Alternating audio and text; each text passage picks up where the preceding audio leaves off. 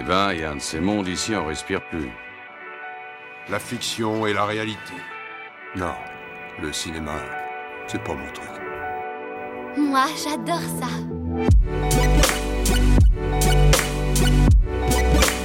C'est vraiment un navet, ce film. Je trouve bon, moi, ce film.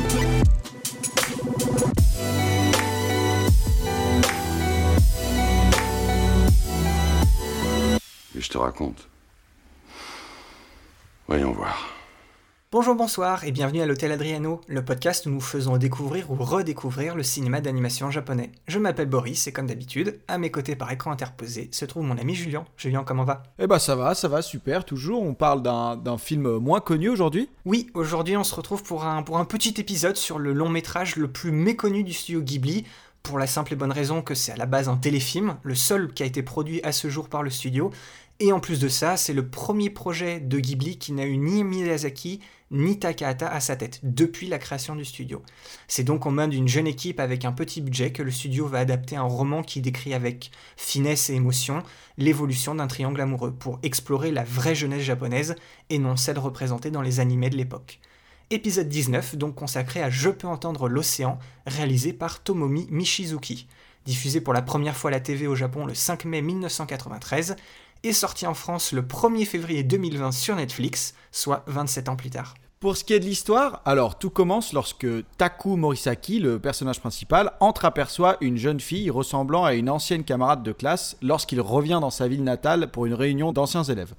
Cet incident lui rappelle alors ses années de lycée et notamment sa relation avec son meilleur ami de l'époque, Yutaka Matsuno. Une amitié d'ailleurs qui a été mise à mal avec l'arrivée en cours d'année de la belle Rikako, tout juste transférée de Tokyo. Alors Julien, on vient de le dire, c'est un projet qui, est très méconnu et qui n'est arrivé officiellement chez nous que en, en début d'année. Est-ce que tu l'avais, est-ce que tu l'avais déjà vu avant? Alors, je ne l'avais pas du tout vu, j'en ai entendu parler plusieurs fois, euh, en dehors du podcast, hein, en dehors de, de- de ce podcast-là. En fait, euh, j'en avais déjà entendu parler, mais jamais, jamais vu. Même, euh, je savais même pas de quoi ça parlait, ça allait jusque-là. Et toi? Je l'avais vu, je ne l'avais vu qu'une seule fois euh, lorsque j'avais fait ma grande session de rattrapage des films du studio que je n'avais jamais vus.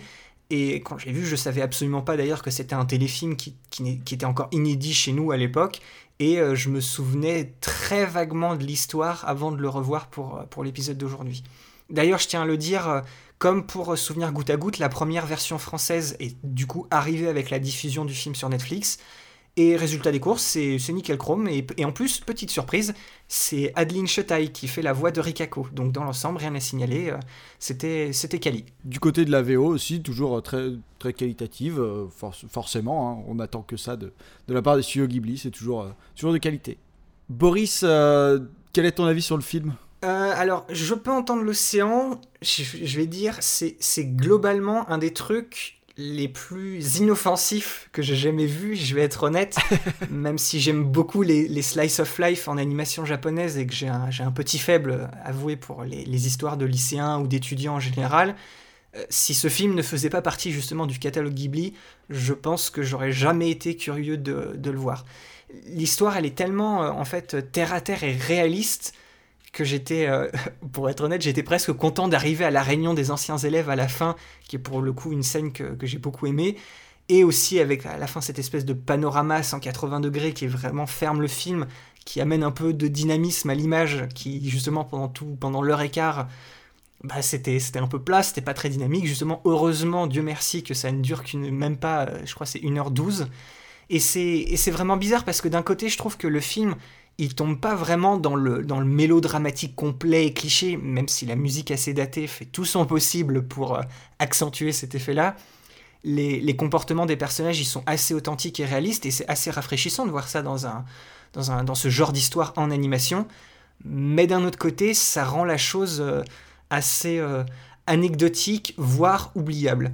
Tu vois, ça se, ça se regarde, ça s'apprécie pour ce que c'est par moment, et puis au final ça s'oublie. En fait, si je, devais résumer mon avis en fait sur ce film par un moment particulier du film, c'est le moment où Taku, donc notre personnage principal, a la présence d'esprit de se dire que sa situation est pire qu'un mauvais feuilleton télé. Donc voilà, tu vois, le film est en fait assez méta pour savoir qu'il est à la limite de devenir ce qu'il essaye de ne pas être. Donc voilà, en fait, remis dans son contexte, c'est une proposition assez intéressante à cause justement de cette approche réaliste sur les sentiments, sur les relations pendant l'adolescence. Mais le film n'a absolument pas la prétention d'être autre chose que ça, donc il faut pas aller chercher plus loin pour réussir à, apprécier. Et du coup, Julien, dis-moi, qu'est-ce que t'en as? Je, te demander de me donner ton avis, et aussi, parce que quand j'ai vu le film, ça m'a évoqué sur les bords à peu près les mêmes thématiques que Souvenir goutte à goutte, et du coup, j'aimerais savoir si, si tu en faisais une petite comparaison, comment tu, voilà, tu, tu donnerais ton avis sur ce film, mais par rapport, en fait, à ce que tu avais vu et ce que tu avais beaucoup aimé dans, dans Souvenir goutte à goutte. Parce que j'ose croire qu'il y a quelques petites similarités euh, ici et là. Ah bah bien sûr, bah déjà ça me fait plaisir que tu poses cette question, parce que comme ça on parle encore un petit peu de Souvenir goutte à goutte, et on laisse jamais vraiment partir ce film et ça me fait plaisir. Euh, bah déjà c'est difficile de pas faire du coup oui euh, effectivement un, rapprochement avec Souvenir goutte à goutte et c'est aussi difficile de pas être d'accord avec toi tant ce film en fait essaye à peu près euh, la même chose que Souvenir goutte à goutte euh, essaye de faire et pour moi réussit à faire c'est que bon voilà on nous fait suivre des personnages qui sont voilà, comme tu l'as dit, plutôt banal. Et, et en fait, ça va se baser sur ce qu'ils ressentent, ce qu'ils traversent. si, en fait, je pense que l'efficacité de ce film fonctionne sur deux choses, c'est-à-dire, un, si on est au diapason entre les expériences du personnage principal ou d'un des personnages qu'on suit euh, dans le film et nous-mêmes en fait. Donc euh, si ça nous renvoie à quelque chose que nous on a aussi vécu, je pense que là il peut y avoir un intérêt dans ce, film. Mais aussi je pense dans euh, à quel point nous garçons pouvons peut-être potentiellement tomber amoureux de, de l'objet de convoitise du personnage principal aussi, de cette fille. Euh, moi, il n'y a aucun des deux euh, qui a été vraiment euh, ici, aucune des deux étapes qui ont été cochées pour moi. Donc finalement, effectivement, j'ai trouvé que ce film était relativement juste, aussi bien écrit, qui portait des personnages qui étaient quand même intéressants, bien que voilà pas très pas très non plus extraordinaire en fait finalement, mais voilà juste et intéressant. Mais au-delà de ça, il y a aucune corde en moi qui a vibré comme Souvenir goutte à goutte a pu le faire parce que je voilà, c'est des slice of life et l'intérêt le, d'un slice of life, c'est de partager des choses avec nous et qui font résonner des choses profondes en nous. Souvenir goutte à goutte a touché une corde qui, chez moi, était euh, très, très présente et très forte. Et, euh, et ce que, ce que euh, je peux entendre l'océan n'a absolument pas réussi à faire, ou en tout cas, voilà, on, n'était pas, on, peut clairement dire que j'étais pas sur la même longueur d'onde que ce film-là. Donc oui, je suis absolument euh, j'ai absolument, je tire absolument la même conclusion que toi sur ce film. C'est un film qui, au final, est oubliable, bien que quand même très bienveillant. Donc c'est difficile de le porter euh, à tort. C'est moins subtil que Souvenir goutte à goutte, c'est moins incroyable que Souvenir goutte à goutte, mais c'est quand même une belle, euh, une, un bel essai. Ça se regarde. Voilà, exactement, ça se regarde. Voici Taku Morisaki, il est en première 4. Taku, je te présente Rikako Muto, elle vient d'être transférée dans ma classe. Bon allez, il faut que je rentre. On se verra en cours alors.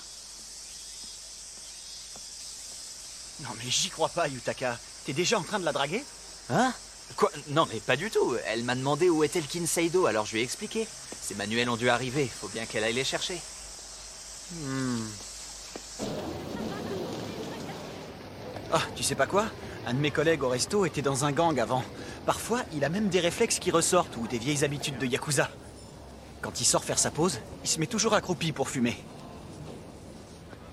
Mm Euh, ça va? Dis-moi, tu trouves pas ça bizarre, toi, qu'elle ait été transférée à cette période de l'année? Il doit y avoir une raison. Hein? C'était donc ça qui le tracassait depuis un moment. Je venais de comprendre pourquoi Yutaka m'avait passé ce coup de fil pour que je vienne le retrouver. Ouais, t'as raison. Peut-être que son père a changé de boulot et qu'ils ont dû déménager ou un truc comme ça.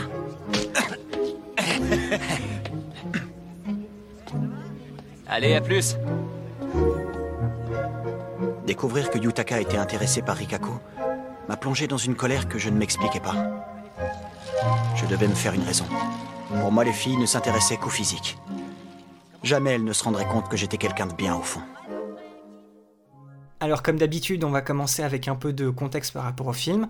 On est en juin 1992, ça fait maintenant 6 ans que le studio Ghibli existe, avec autant de films au compteur, et à ce moment-là, c'est le moment où le doublage de Porco Rosso est sur point d'être terminé, et Hayao Miyazaki et Toshio Suzuki, donc le producteur principal du studio et à l'époque aussi son président, tous les deux, ils décident que le prochain projet du studio sera confié à une jeune équipe, et à qui ils laisseront le champ libre pour permettre en fait à Miyazaki et Takahata de prendre le temps pour leurs prochains films respectifs. On retrouve deux raisons principales pour le choix d'adapter le roman euh, Je peux entendre l'océan, écrit par Saeko Imuro. D'abord, le roman a été publié à partir de février 1990 en plusieurs chapitres dans le magazine Animage. Hein, Animage, on, rappelle qu'il appartient à la maison d'édition Tokuma Shoten, celle-là même qui possède, entre guillemets, le studio Ghibli.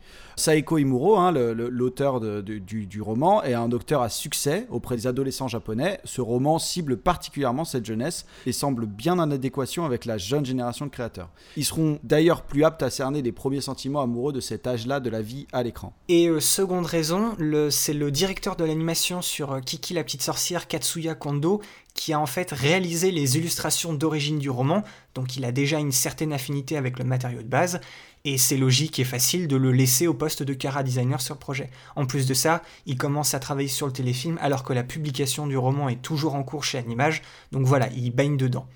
Et il reste en fait après la question délicate du réalisateur pour ce projet. Et c'est alors Tomomi Mochizuki qui s'est vite détaché du lot. Il a déjà travaillé sur une bonne poignée d'animés populaires non violents qui traitaient tous de l'adolescence. Et ce que le studio ne savait pas, c'est qu'il est un très grand fan en fait du, du, travail de Saeko Imuro. Il avait cherché depuis un bon bout de temps déjà le moyen d'adapter l'une de ses œuvres en film d'animation et donc l'occasion était trop belle pour dire non.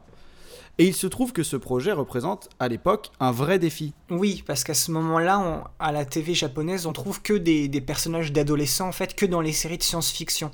Et l'ambition de Tomomi Mochizuki à ce moment-là, avec ce projet, c'est de justement sortir de ces clichés, de ces codes de représentation de la jeunesse dans l'animation japonaise. Et donc, ce projet de téléfilm, c'est la première tentative du studio Ghibli de confier la création d'un film à une équipe où tous les membres qui la constituent ont à peine la trentaine. D'ailleurs, pendant la production de, ce film, la devise, c'était euh, rapide, pas cher et de qualité, ce qui en soi est un des trucs. Oh, le pire truc. Voilà, c'est horrible, c'est la pire chose qu'on peut demander. Plus bonnement impossible finalement, hein, je pense. C'est bah oui, c'est ça, tu sais, c'est le fameux c'est le fameux diagramme justement rapide, pas cher, de qualité, il faut en choisir que deux et voilà, les trois ensemble, c'est totalement c'est totalement impossible. Donc Bien évidemment, le budget et le planning ont un peu débordé, et c'est après un peu moins de 6 mois de production que le téléfilm a été terminé et prêt pour la diffusion. Il sera diffusé donc pour la première fois le 5 mai 1993 sur la chaîne NTV, une chaîne privée qui détenait à l'époque les droits de diffusion télévisuelle des productions Ghibli. Et vu que justement ce téléfilm avait euh, été estampillé Ghibli, eh ben, il a eu un beau succès et ça, lui a même permis une sortie au cinéma exceptionnelle dans une seule salle au Japon, au Musashi Hall de Nakano à Tokyo. Et comme on l'a dit dans notre intro, hein, ce téléfilm n'a jamais eu de diffusion ou de sortie physique chez nous, ce qui est un peu normal hein, étant donné que c'est avant tout un produit pour la TV japonaise.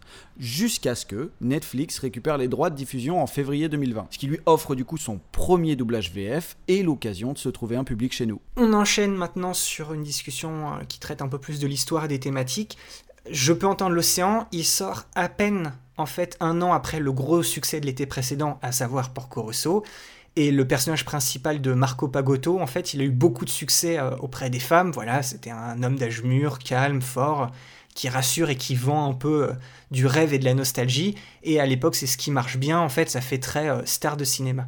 Lorsque la production du téléfilm commence, le réalisateur Tomomi Mochizuki se demande si les adolescents masculins, donc c'est en grande majorité le public des films d'animation au Japon, se sont retrouvés dans ce personnage. Et c'est aussi l'époque où la société japonaise évolue. La femme, donc, y joue un rôle plus important dans la société et s'émancipe de plus en plus. Oui, ça, on, voit ça surtout dans la, dans la scène un peu, un peu mémorable quand, quand Rikako se prend une, une méchante cuite comme ça, euh, l'air de rien. Au whisky coca. Et on a en même temps, on a l'image du jeune homme japonais qui se brouille un peu dans la culture populaire parce que à ce moment dans, l'animation japonaise, les, jeunes personnages masculins sont soit représentés comme des héros sans peur et au courage illimité, ou soit comme des otaku timides et introvertis. On vous fait un, bref point vocabulaire. Hein. Les, les, otaku sont les personnes qui consacrent la majorité de leur journée à une activité d'intérieur comme les BD, les mangas, les dessins animés, mais aussi comme les films, le dessin, la cuisine ou encore les jeux vidéo, tous liés au Japon. Mais les jeunes garçons ne sont jamais représentés euh, dans l'animation comme l'ado classique et réaliste avec des problèmes plus terre à terre comme euh, se trouver une copine et réussir ses études par exemple. Au même moment, du coup, la publication du roman dans les pages d'animage, en fait, a eu beaucoup de succès. C'était sûrement, à mon avis, en réaction aux animés euh, plus violents qu'il y avait à l'époque, comme, euh, je sais pas moi, Ken le Survivant, Les Chevaliers du Zodiaque, ce genre de trucs. qui eux étaient vraiment omniprésents à la télévision japonaise. Cette fois, dans ce, dans ce roman-là, il n'était pas question de problèmes planétaires ni de violence gratuite, mais juste le quotidien, peut-être banal, mais le quotidien honnête de lycéens et lycéennes. Il y avait déjà eu euh, depuis la fin des années 80 des animés qui mettaient en scène des ados, mais c'était des séries qui étaient beaucoup plus axées euh, sur le comédie, euh, le fantastique, qui étaient beaucoup plus, tu vois, punchy dans leur, dans leur rythme. Je pense à, Juliette Je t'aime, Randma un demi, ou encore La Mue pour n'en citer que quelques-unes. Le but de ce film pour l'équipe, c'était de mettre fin à la violence et à l'avalanche d'actions et d'aventures de ce genre de série se passant dans les lycées pour montrer au public un garçon normal en tant que personnage principal.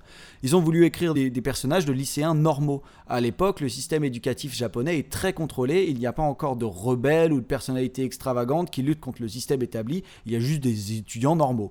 Et c'est des partis pris qui font que Je peux entendre l'océan est une œuvre atypique dans le paysage de la production animée japonaise à l'époque. Oui, les, deux sexes, en féminin et masculin, qui sont souvent opposés, on va dire, à, l'écran à l'époque, sont ici euh, mis en fait au même pied d'égalité. Et l'exemple, pour faire malheureusement un mauvais jeu de mots, mais l'exemple le plus frappant de ça, c'est la scène où justement Rikako et Taku se, en fait, se rendent des gifles. C'est une violence à l'image qui est très loin des habitudes de Ghibli qui, est un studio qui avait toujours euh, idéalisé la relation entre les hommes et les femmes. Alors que là, du coup, non, on est dans quelque chose de totalement... Euh, voilà, tout le monde peut se mettre des baffes et c'est normal, c'est comme ça que la société est aujourd'hui. Par contre, voilà, le, film a beau prendre des partis pris, on va dire, intéressants, ça n'empêche pas que le, téléfilm a, vraiment quelques petits défauts. En effet, le film, on peut noter qu'il ne fait même pas 1h15, ça laisse pas beaucoup de temps, mine de rien, pour la caractérisation des personnages. Il n'a pas vraiment de temps fort ou de temps faible dans sa réalisation. Tout est sur la même longueur d'onde, donc très posé et statique, limite un peu plat, on pourrait dire, euh, si on pouvait, si on devait vraiment critiquer. Et comme, euh, bien sûr, il a été réalisé rapidement, avec une histoire très introspective et un cara design très particulier, c'est impossible d'avoir la même ambition que les autres films Ghibli. Et pour ce type euh, de sujet, réaliser un film euh, d'animation et pas en prise de vue réelle, c'est un vrai risque à l'époque. Et heureusement que le pari est remporté grâce au succès populaire dont il fera l'objet. Le film se distingue aussi par son absence complète de fantastique ou de merveilleux. Oui, on peut noter même dans Souvenir goutte à goutte, hein, sûrement une des productions Ghibli les plus réalistes, hein, soit dit en passant, la mise en scène de Takahata nous offrait quand même ici et là des moments et des envolées Oui, ici, dans ce film, il n'y a pas de scènes oniriques qui viennent s'incruster dans le récit, tout se déroule tranquillement, et c'est peut-être là où justement le, talent de Mochizuki ressort, parce qu'il a su caractériser ses personnages et retranscrire leurs sentiments sans artifice ou sans exagération visuelle. Les dialogues et les moments de silence dans ce film, sont très importants. En fait, Je peux entendre l'océan, c'est un, téléfilm qui a l'ambition modeste de décrire les incertitudes et les préoccupations des lycéens qui, coincés entre l'adolescence et l'âge adulte, sont tiraillés entre l'amour et l'amitié. Tout ça avec une certaine finesse et, une certaine honnêteté. Oui, dans ce film, le triangle amoureux, qui reste toujours un ressort classique des comédies romantiques, hein, rappelons-le, n'est pas un prétexte à quiproquo ou rebondissement ou à des embardées stylistiques sur comment déclarer ses sentiments. Par exemple, on peut noter que les trois personnages principaux, Rikako, Taku et Yutaka, ne sont jamais dans la même pièce, ils ne font que s'éviter pour ne pas créer de situations embarrassantes. Donc, on est loin ici des effets comiques habituels. L'histoire, racontée par un lycéen moyen, prend l'allure d'une introspection sur les joies et les douleurs que l'on rencontre à cet âge et sur les incompréhensions qui caractérisent les relations avec les autres. On a droit à des expériences qui vont être bénéfiques pour les, différents protagonistes. Ils vont d'ailleurs gagner en maturité au long du film. Voilà, et c'est leur rentrée à l'université qui marque à ce moment-là leur passage à l'âge adulte, et c'est la réunion des anciens élèves qui est l'occasion de reparler avec recul de leurs vieilles erreurs. C'est un peu le, moment leçon de vie du film, mais il n'est pas forcé, c'est amené de manière euh, très naturelle. On peut noter aussi que le cadre du film est typiquement japonais, surtout dans sa description de la vie quotidienne d'un lycéen au Japon. Euh, c'est-à-dire que Taku, euh, bien que c'est un mineur, il travaille parallèlement au lycée. C'est une, pratique qui était courante au Japon et qui l'est toujours d'ailleurs maintenant. On peut aussi noter le classement des élèves au lycée que l'on voit dans le film et qui explique la rancœur des camarades de Rikako envers elle et sa réussite. C'est également une thématique qui est très largement développée dans les séries d'animation japonaises pour adolescents. Ce type de classement d'ailleurs encourage les élèves à constamment progresser et à dépasser les autres dans un esprit de compétition. Ça engendre donc beaucoup de pression et on voit bien Rikako s'isoler et se désociabiliser au fur et à mesure que ses résultats scolaires augmentent. Et ça, elle le fait toujours dans un seul but, rejoindre un jour Tokyo. Voilà, ces examens d'entrée dans les universités prestigieuses, elles demandent souvent beaucoup d'investissement et c'est pour ça que Aussi, certains élèves ont recours au système des cours du soir, qui sont payants et qui sont très chers, ou encore à des séances intensives de bachotage l'été, comme on peut le voir avec le personnage de Yutaka. Même si ce n'est qu'une toile de fond, le système éducatif japonais est décrit avec beaucoup de justesse par Mochizuki, sans jamais aller jusqu'à une critique de ce système. Il pose un décor et ancre le trio amoureux dans le réalisme de la vie quotidienne. Mais même si ce cadre en fait est typiquement japonais, le film arrive quand même à développer une histoire, des situations et des sentiments universels. Et c'est des choses qui peuvent toucher n'importe quel spectateur de n'importe quel pays. Hein, comme tu l'avais dit un peu dans ton, dans ton avis, euh, quel garçon n'est jamais tombé amoureux d'une fille qui est douée dans tous les domaines comme Rikako Quel ado n'a pas malheureusement été impliqué dans un triangle amoureux avec son meilleur ami Qui n'a jamais euh, réprimé ses sentiments pour préserver une amitié En fait, Je peux entendre l'océan, il arrive, c'est un film qui arrive quand même un peu à toucher, parce qu'au final, c'est un film qui parle avant tout des peines et des joies que tous les adolescents ont connues un jour ou l'autre. C'est pas vrai. C'est pire qu'un mauvais feuilleton télé. Voilà ce que je me suis dit.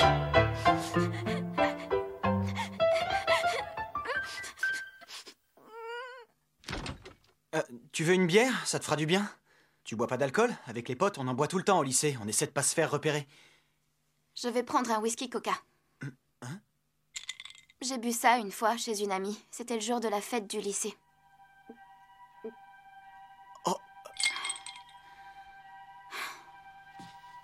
Mon père, il part en vacances avec sa copine cette semaine. Ah oui? Eh ben, c'est un long congé, c'est normal d'en profiter. J'ai vu ma chambre. Elle a été refaite de fond en comble. Il a même mis un papier peint vert foncé. Pourtant, il sait très bien que je déteste le vert. Oui, c'est vrai, t'as raison. Le vert est vraiment une couleur détestable. Ouais. Et toutes les poêles et les casseroles sont en émail. C'est n'importe quoi. Les casseroles en émail, c'est plus du tout à la mode. Tu sais, Taku, je trouvais ça idiot de la part de ma mère de tout le temps se fâcher contre mon père. Elle ne laissait rien passer et faisait une affaire de tout. Alors mon père s'est braqué. Bien entendu, ils ont fini par divorcer. Quelle histoire banale Mon frère et moi, on a dû dire au revoir à tous nos amis et changer d'école. C'était l'horreur. Moi, j'étais plutôt du côté de mon père, mais je réalise aujourd'hui que lui n'était pas du tout de mon côté. Pourquoi tu dis ça, Rikako? Tu dois me trouver ridicule avec mes histoires.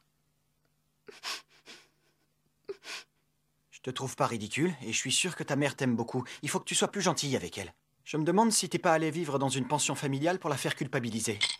Je l'ai fait parce que je ne voulais pas être un poids pour la famille de ma mère. Trois bouches supplémentaires à nourrir, c'est beaucoup.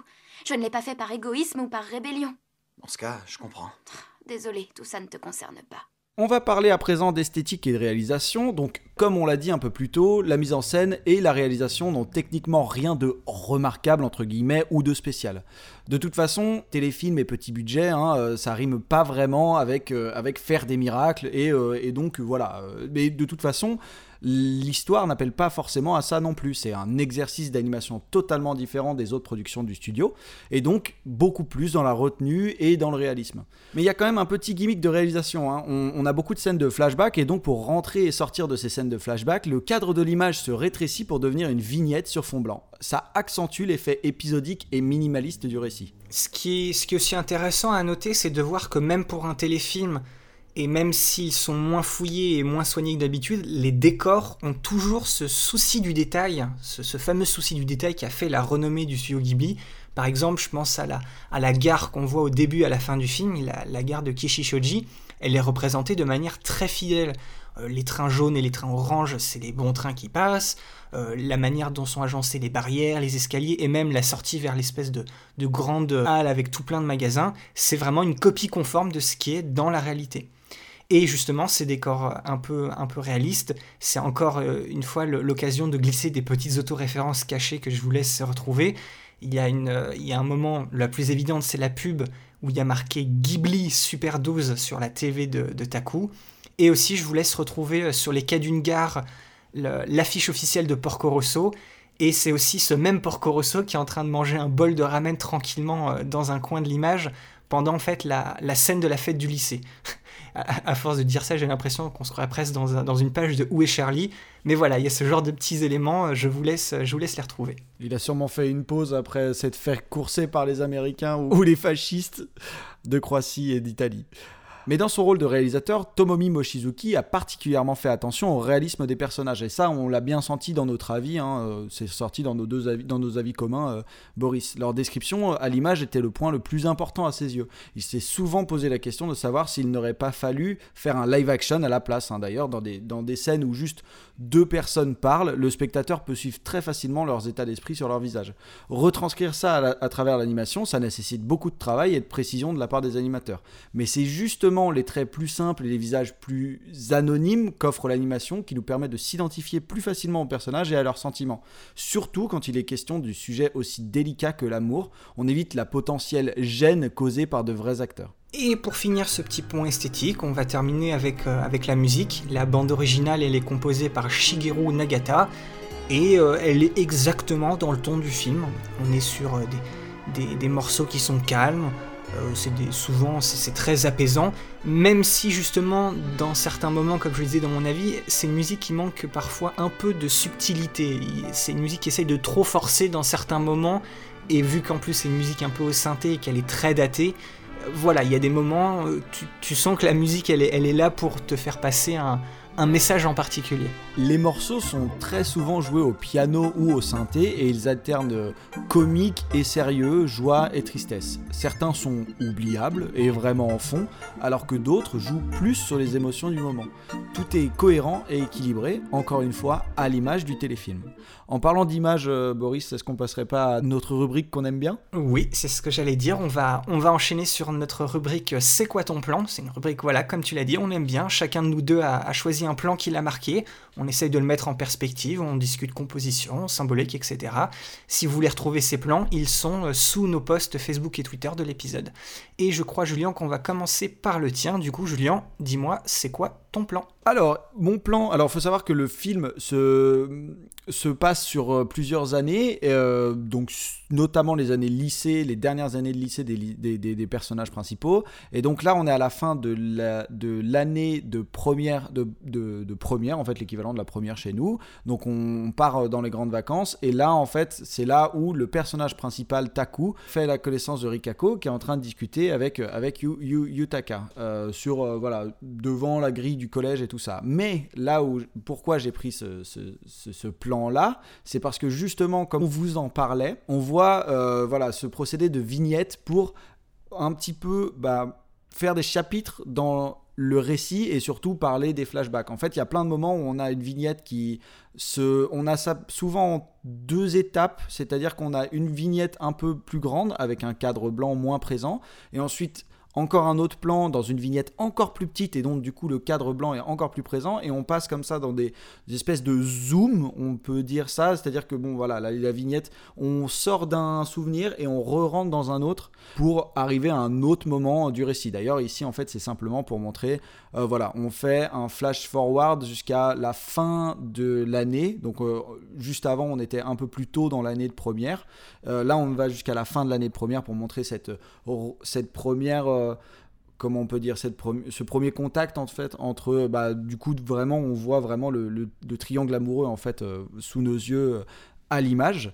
Et donc du coup c'est un procédé qui va être utilisé pour essayer de mêler un petit peu et c'est là encore une fois on retrouve un nouveau rapprochement avec souvenir goutte à goutte hein, mais on va vraiment mêler plusieurs temporalités et en plus de ça arriver à chapitrer et à enlever tous les moments qui sont un peu moins intéressant pour euh, voilà aller plus loin dans le, dans le plus vite dans le récit et ne pas perdre le spectateur de où est-ce qu'on en est en fait. C'est-à-dire qu'on a toujours euh, en arrivant dans le flashback on a toujours un rappel ou une explication de où on est très clairement dans la temporalité. Donc là voilà on nous explique que c'est la fin de l'année dans ce flashback là dans le flashback d'après on nous explique que c'est la rentrée. Donc voilà on voit très clairement on enlève on gomme un petit peu tous les tous les passages euh, pas importants. Pourquoi j'ai pris ça? Bah forcément, moi, vous savez que Souvenir goutte à goutte, c'est un film qui m'a énormément euh, touché et il m'a aussi énormément touché par sa mise en scène et par sa gestion des souvenirs. Et donc, du coup, ici, j'ai trouvé que c'était une, c'était assez habile quand même.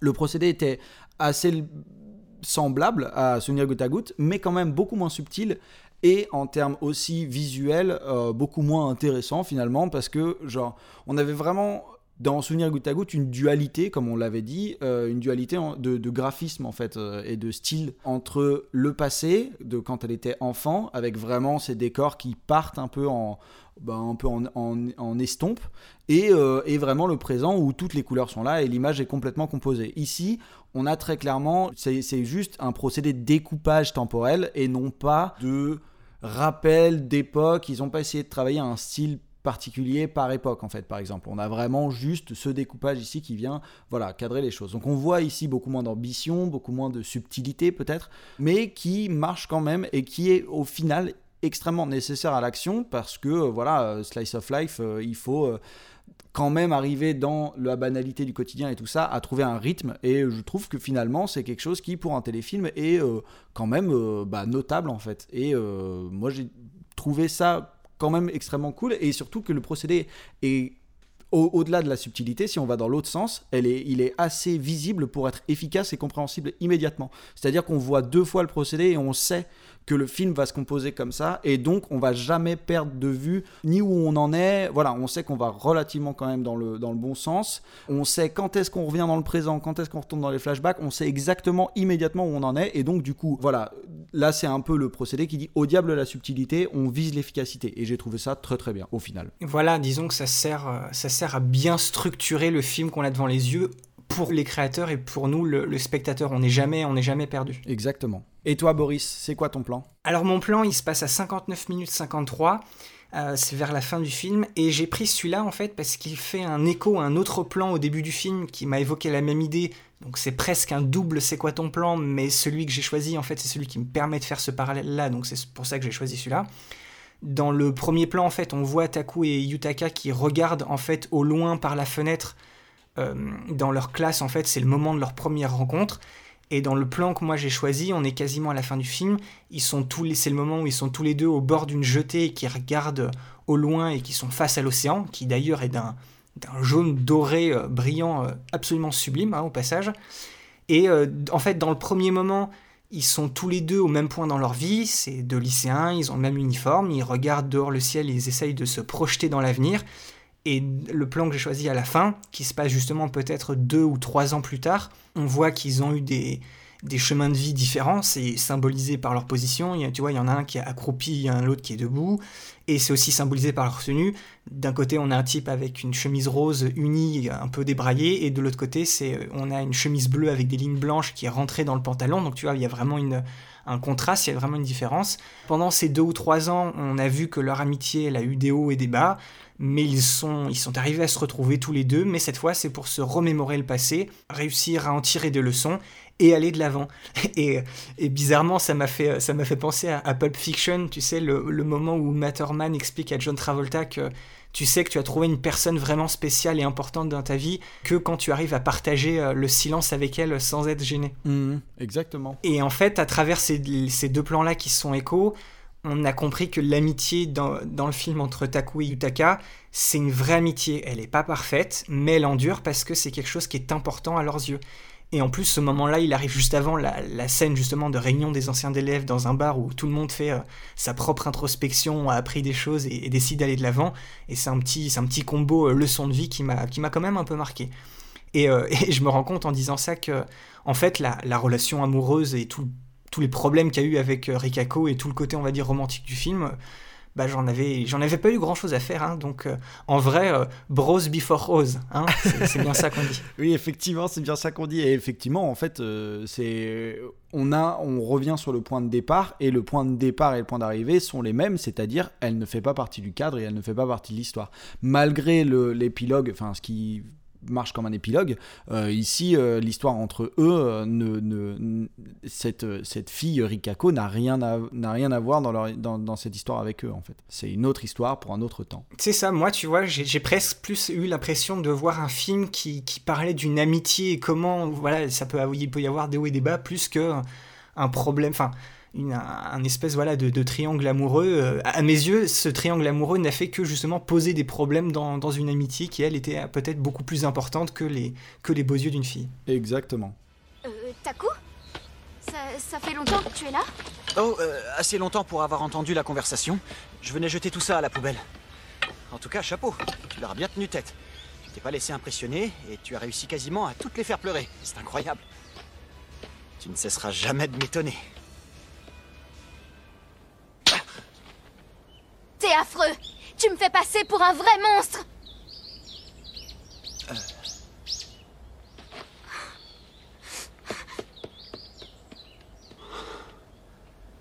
Hé Ah, salut. J'ai vu Rikako partir en courant vers la sortie du lycée. Et je crois qu'elle était en train de pleurer. Hein? Oui, j'ai vu un groupe de filles en train de lui crier dessus. Tu sais, les filles de ma classe qu'il aime pas trop. Elles lui en veulent parce qu'elle est pas venue à la fête du lycée. Mais elle s'est super bien défendue et les autres n'ont pas insisté. Elles ont fini par s'enfuir en pleurant. C'est du Rikako tout craché. Quel caractère. Elle est incroyable. Et t'as rien fait pour l'aider? Tu les as laissés l'insulter? Euh, Qu'est-ce que tu voulais que je fasse? Elle m'aurait dit d'aller voir ailleurs, je voulais pas m'en mêler. Et puis, ça fera pas de mal à Rikako. Cette fille est beaucoup trop sûre d'elle.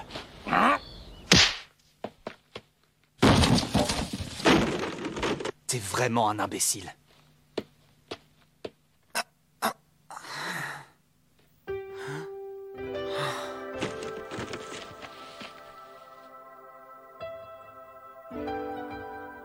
Après ce douloureux épisode, je ne savais pas si j'allais un jour pouvoir reparler normalement à Yutaka.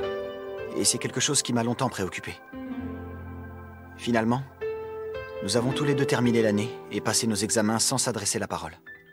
Du coup, Julien, pour, euh, pour résumer au final, pourquoi, pourquoi est-ce que quelqu'un devrait, euh, pourquoi est-ce qu'on devrait voir euh, Je peux entendre l'océan? Je pense que, en fait, c'est peut-être une histoire où il y a du, beaucoup de déjà-vu, mais les thèmes, c'est ce qu'on a dit en fait, les thèmes abordés, c'est des thèmes qui sont universels, et le résultat, je trouve qu'il reste quand même pas mal de qualité pour ce qui n'est qu'à la base un téléfilm. Oui, je suis tout à fait d'accord. Et on peut aussi dire que c'est un ovni quand même hein, dans le catalogue Ghibli. Pour peu que vous cherchiez des ovnis dans le catalogue Ghibli, hein, on sait pourquoi on regarde des Ghibli en général, mais c'est quand même un projet vraiment unique qui mérite quand même qu'on s'y intéresse et pour euh, ne serait-ce que pour apercevoir une autre facette du studio d'animation japonais le plus connu au monde. hein, euh, pesons nos mots.